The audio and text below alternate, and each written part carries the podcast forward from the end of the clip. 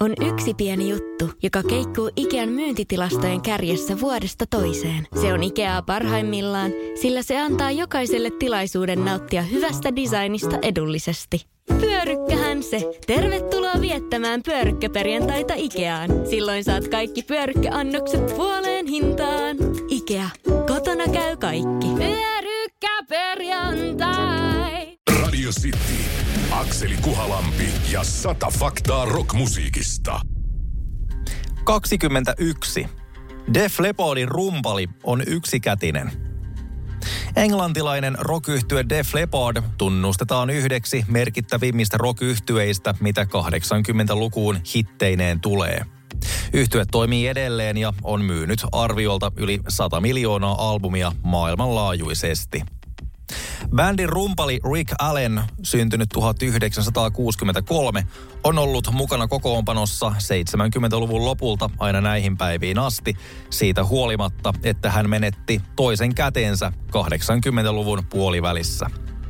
Vuoden 1984 viimeisenä päivänä Allen loukkaantui pahoin auto-onnettomuudessa, minkä seurauksena hänen vasen käteensä jouduttiin amputoimaan. Siinä missä moni rumpali olisi taatusti jättänyt soitot siihen tai ainakin vetäytynyt bänditoiminnasta, päätti Rick Allen kuitenkin jatkaa pelkän oikean kätensä kanssa.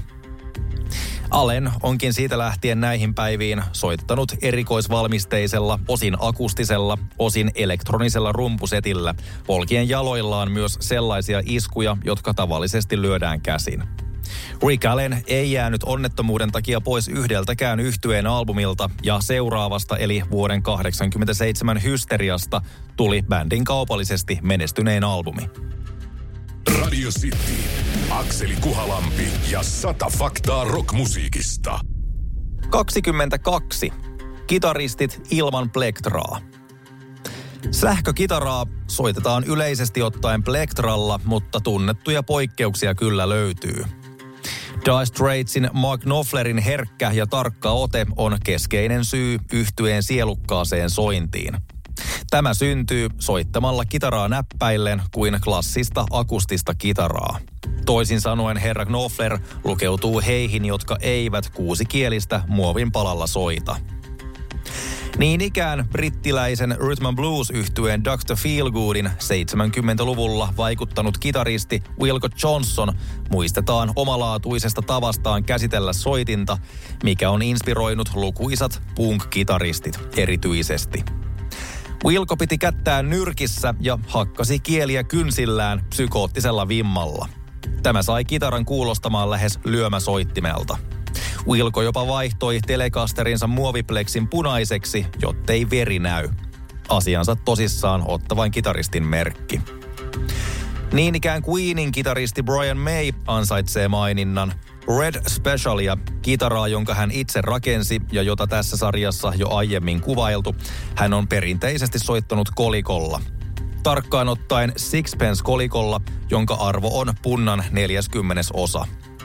Brian May on paitsi mieltynyt soittamaan kyseisellä kolikolla, ne ovat myös halpoja ja niitä on helposti löydettävissä joka hetki. Kätevää. Välttämätöntä plektoralla soittaminen ei siis missään nimessä ole. Itse asiassa poikkeamalla tästä voi saada aikaiseksi ihka oman hyvin tunnistettavan soundin. Radio City, Akseli Kuhalampi ja sata faktaa rockmusiikista. 23. Guns N' Roses albumi, jota tehtiin melkein 15 vuotta ja floppasi. Guns N' Rosesilla oli alla kolme erinomaisesti menestynyttä koko pitkää studioalbumia. Appetite for Destruction sekä User Illusionit 1 ja 2. Vuonna 1993 julkaistiin vielä kovereita sisältänyt albumi The Spaghetti Incident, mutta tämän jälkeen seuraisi 15 vuoden tauko ennen seuraavaa Guns Roses julkaisua, paljon miehistön vaihdoksia sekä pettymys. Laulaja Axel Rosea lukuun ottamatta muut bändin alkuperäisjäsenet kaikkosivat 90-luvun mittaan, samalla kun Axel jäi kirjoittamaan uutta materiaalia – Tulevan Guns N' Roses-levyn äänitykset hoidettiin vuosina 1998-2007 ainakin 14 eri studiossa ja 17 eri muusikon kanssa. Pahasti venähtäneen levyn tuotantokustannukset olivat 13 miljoonaa dollaria. Levyyhtiö Geffenin naivi odotus oli, että albumi julkaistaisi jo vuonna 1999, mutta erilaiset ongelmat, joista yhdeksi voidaan laskea Axel Rosein perfektionismi, viivyttivät julkaisua aina marraskuuhun 2008. Mikä ikävintä, kun Chinese Democracy julkaistiin, tuntui puolentoista vuosikymmenen työ liki yhden tekevältä. Levyn myyntimäärän arviot pyörivät kahden ja puolen sekä kolmen miljoonan kappaleen välillä, mikä on harmillisen vähän, sikäli kun kumpaakin samaan aikaan julkaistua User Illusion-albumia on myyty yli 17 miljoonaa kappaletta, tehden yhteensä siis yli 30 miljoonaa myytyä albumia vuonna 1991 julkaistulla materiaalillaan. Kriitikot arvioivat vuoden 2008 Chinese Democracy-albumin keskinkertaisin tai huonoin arvosanoin. Tähän vaikuttanee paljolti massiiviset odotukset uudelta Guns Roses-levyltä. Omiin mielipiteisiin pohjautuen puolustettakoonkin Axl Rosea vähän – Useat levyn kappaleista ovat oikeasti hyviä sekä taidokkaasti soitettuja ja lähes miltä tahansa muulta bändiltä kolmen miljoonan levyn myyntimäärä 2000-luvulla olisi jättimenestys. Käytännössä yhtään uutta hittiä albumi ei vain Guns Rosesin veroiselle järkäleelle onnistunut tuottamaan. No, äkkiäkös tän voi erä olla?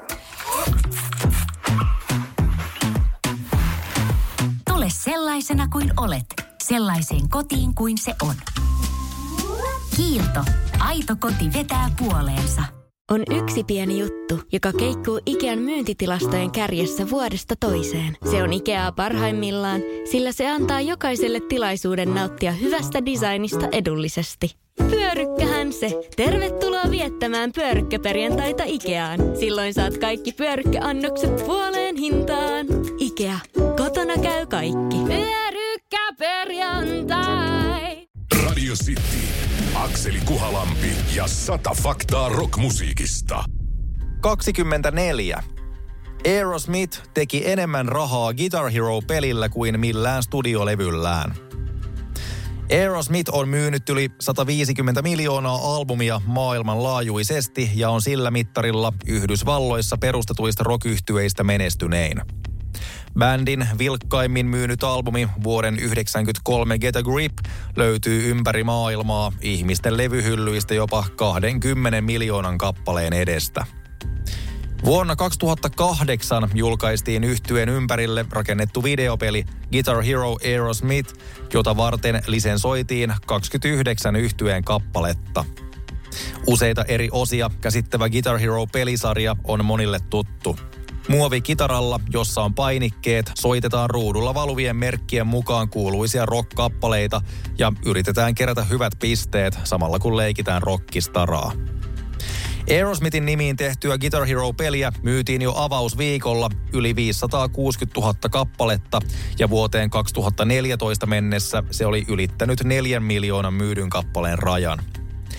Mainion menestyksen ohella ällistyttävää on, että peliyhtiö Activisionin toimitusjohtajaa lainaten Aerosmith tienasi pelillä enemmän rahaa kuin millään yksittäisellä albumillaan. Pelin myynti ja yhtyeen saamat lisenssirahat ovat oma lukunsa. Pelin myynti kasvatti myös bändin muiden tuotteiden menekkiä tuntuvasti. Lähivuosina julkaistiin muitakin jonkun bändin mukaan nimettyjä musiikkipelejä. Näitä olivat ainakin Guitar Hero, Van Halen ja Metallica sekä rock band pelit Green Day ja The Beatles.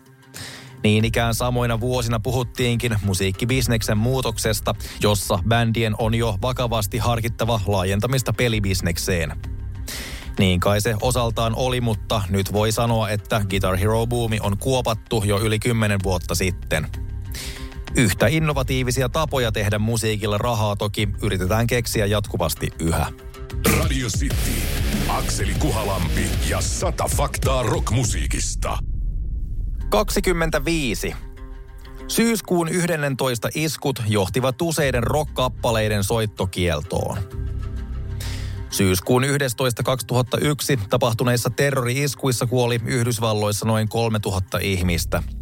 Maailma ja erityisesti Yhdysvallat olivat tapauksesta shokissa, eikä maailma ole sen jälkeen ollut entisellään. Lentoturvallisuutta parannettiin, Yhdysvallat aloitti terrorismin vastaisen sodan sekä pelon ja epävarmuuden ilmapiiri kasvoi yleisesti. Iskuilla oli välittömiä seurauksia myös populaarikulttuuriin ja sen mukana niin ikään rockmusiikkiin. Iskujen jälkeisinä päivinä Yhdysvallat teli hämmennyksen täyttämää suruaikaa ja kaikenlainen sitä rienaava haluttiin kitkeä. Useat tuloillaan olleet elokuvat ja pelit palasivat vielä kerran työpöydälle, jos niissä esiintyivät tuhotut VTC-kaksoistornit. Mitä radiosoittoon tulee, amerikkalainen massiivinen mediayhtiö Clear Channel Communications lähetti yli tuhannelle sadalle radioasemalle listan kappaleista, joiden soittaminen syyskuun 11 iskujen jälkeen olisi kyseenalaista. Pitkä lista on mielenkiintoinen ja tutustumisen arvoinen. 164 kohdan listaan lukeutuu muun muassa Rage Against the Machinein koko tuotanto, sillä bändi yleisesti kritisoi Yhdysvaltoja, eikä sellainen tietenkään sopinut. Listalla esiintyy niin ikään kappaleita, jotka vähintäänkin otsikkotasolla ovat jokseenkin raflaavia menneen tiistain tapahtumiin peilaten. Ozzy Osbournein Suicide Solution, Pretendersin My City Was Gone – Leonard Skynnerdin Tuesdays Gone, Lenny Kravitzin Fly Away, ACDCin Safe in New York City ja niin edelleen. Listalta löytyy toki myös melko huteranoloisia valintoja, mikä herättää kysymyksen, toimiko Clear Channel mielivaltaisesti? Mitä tekemistä Alice in Chainsin Roosterilla on tapahtumien kanssa? Kyseessä on kuitenkin kappale, jolla Jerry Cantrell muisteli isäänsä, joka taisteli Vietnamissa – Beatlesin Ticket to Ridein maininta listalla vaikuttaa niin ikään melko ontolta. The Cultin Firewoman sattuu sisältämään sanan fire, mutta siihen se jääkin. Dion Holy Diverin perustelut vasta olisikin mielenkiintoista kuulla. Yhtä kaikki, jos joku taho oli varmasti iloinen tästä enimmäkseen rockmusiikkia käsittävästä listasta, olivat ne PMRCn huolestuneet tädit. Ne samat, jotka 80-luvulla halusivat varoitustarrat levyjen kansiin ja haastoivat hevibändejä oikeuteen. Akseli Kuhalampi ja sata faktaa rockmusiikista. Sitin iltapäivässä arkisin 15.30. On yksi pieni juttu, joka keikkuu Ikean myyntitilastojen kärjessä vuodesta toiseen. Se on Ikeaa parhaimmillaan, sillä se antaa jokaiselle tilaisuuden nauttia hyvästä designista edullisesti. Pyörykkähän se! Tervetuloa viettämään pyörykkäperjantaita Ikeaan. Silloin saat kaikki pyörykkäannokset puoleen hintaan. Ikea, kotona käy kaikki. Pyörykkäperjantai!